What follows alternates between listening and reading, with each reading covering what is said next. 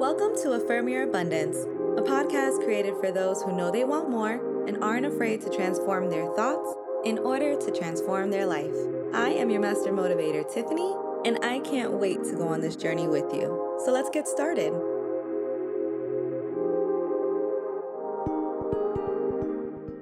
Hey, kings and queens. Yesterday we spoke about the perception of our problems, and today I wanted to continue with that subject. But I wanted to focus more on practical steps that you can take in order to switch your perception. If this is your first time with us, I highly recommend that you listen to yesterday's episode first and then come back. Don't worry, it's less than 10 minutes. You'll be back here before you know it. Okay, so about yesterday.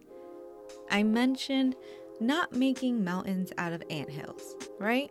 That's because when you only focus on the problems, you can actually fall victim to over exaggerating the problem. Think about it. Have you ever heard someone tell a story multiple times? Or maybe it was you telling the story multiple times. Either way, did you notice any changes every time you heard or said the story? It's kind of like that game telephone in a sense from back in the day because the information tends to get a little screwed up. What may have not originally been a big deal, now that you've said it three or four times, can now be a whole issue because each time you told this story, the feelings got deeper and deeper, so you may unintentionally exaggerate. So, today I wanted to talk about bringing yourself back to neutral ground. And I say neutral because for some, when they see a problem, they can't just switch to the complete opposite thought. Just a reminder of our affirmation rules you say it, you feel it, and you act on it. So if you're saying something that you don't feel, that you have no belief in, then it's not going to help you in the way that it would, for example, if you went to more of a neutral thought. So with problems, I mentioned yesterday that it's usually not the circumstance, yet the thought behind it that actually builds the situation into a problem. So, a way that you can examine this quote unquote problem is to first identify the facts, because that's what we're going to use to move into a neutral position. For example, let's say I lose my job. At that moment, I have the choice of being either problem focused or solution focused. I can spend my energy thinking, oh my God, I'm not gonna get another job with that pay. Who's gonna hire me? I won't be able to pay my bills. I'm gonna get evicted. I'll be on the streets. Very, very negative. On the complete opposite side of the spectrum, I can spend my energy thinking, this is amazing. I hated that job anyway. Now I can do what I love. I'll be able to make more than enough money to provide for myself and my family. I can start all over fresh because there is nothing holding me back.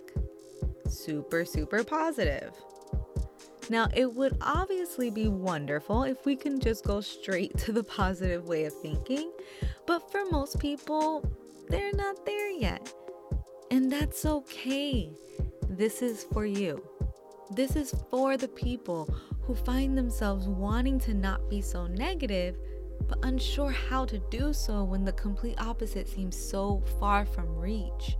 And that's when I propose moving to a more neutral state by just observing the facts. So we went over a super negative position, we went over a super positive position, a neutral position would look something like this I lost my job. It provided me security for the time being, but now I have to move on.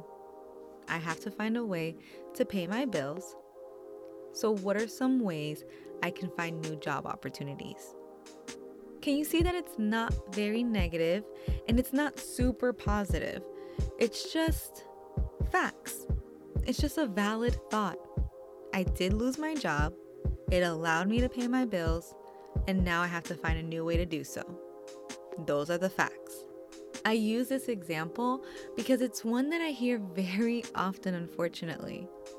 As a college advisor, most of my students aren't first time college students, but more people who are looking for a degree later on in life for a career change. And what I really noticed is when I talk to them, imagine the way I talk to you guys, like this is how I talk to my students. and so when I talk to them and I'm like, okay, you know, so what's the plan? Like, what's next? The ones who are freaking out, I mean, I can call them three months later and I promise they still won't have a job.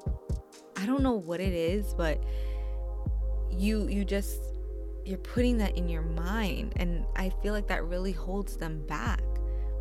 But the students who are more calm, solution oriented, if I call them in 3 months, they either have a job or they're doing super well in school or crushing both at the same time.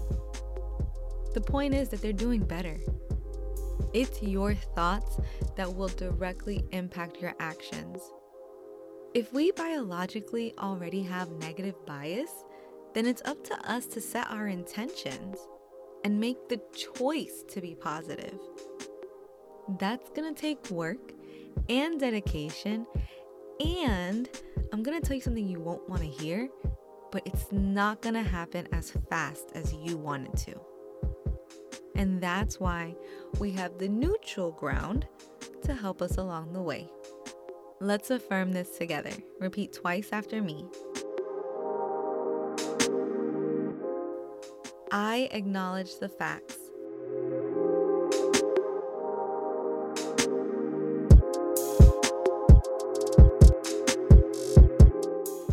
I align my thoughts to produce positive energy.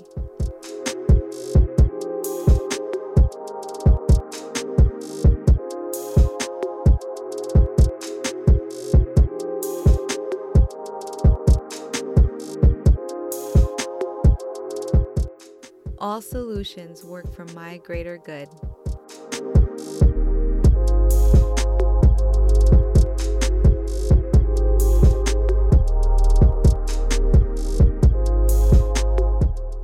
I am connected to the universe and all the abundance it has for me.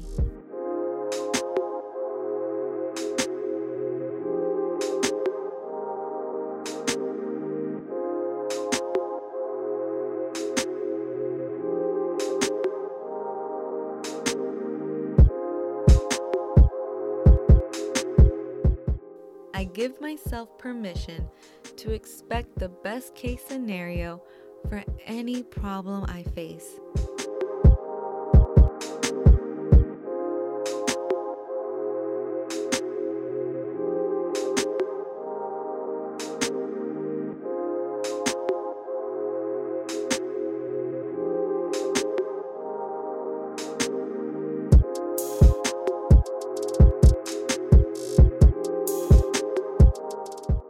All right, y'all.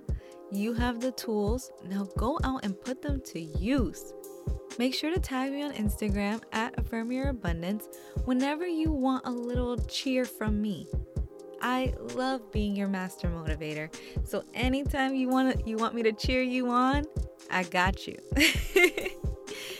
also, please subscribe to this podcast if you enjoyed it. Leave a review and share with a friend. I will talk to you more this Monday on Affirm Your Abundance. Bye.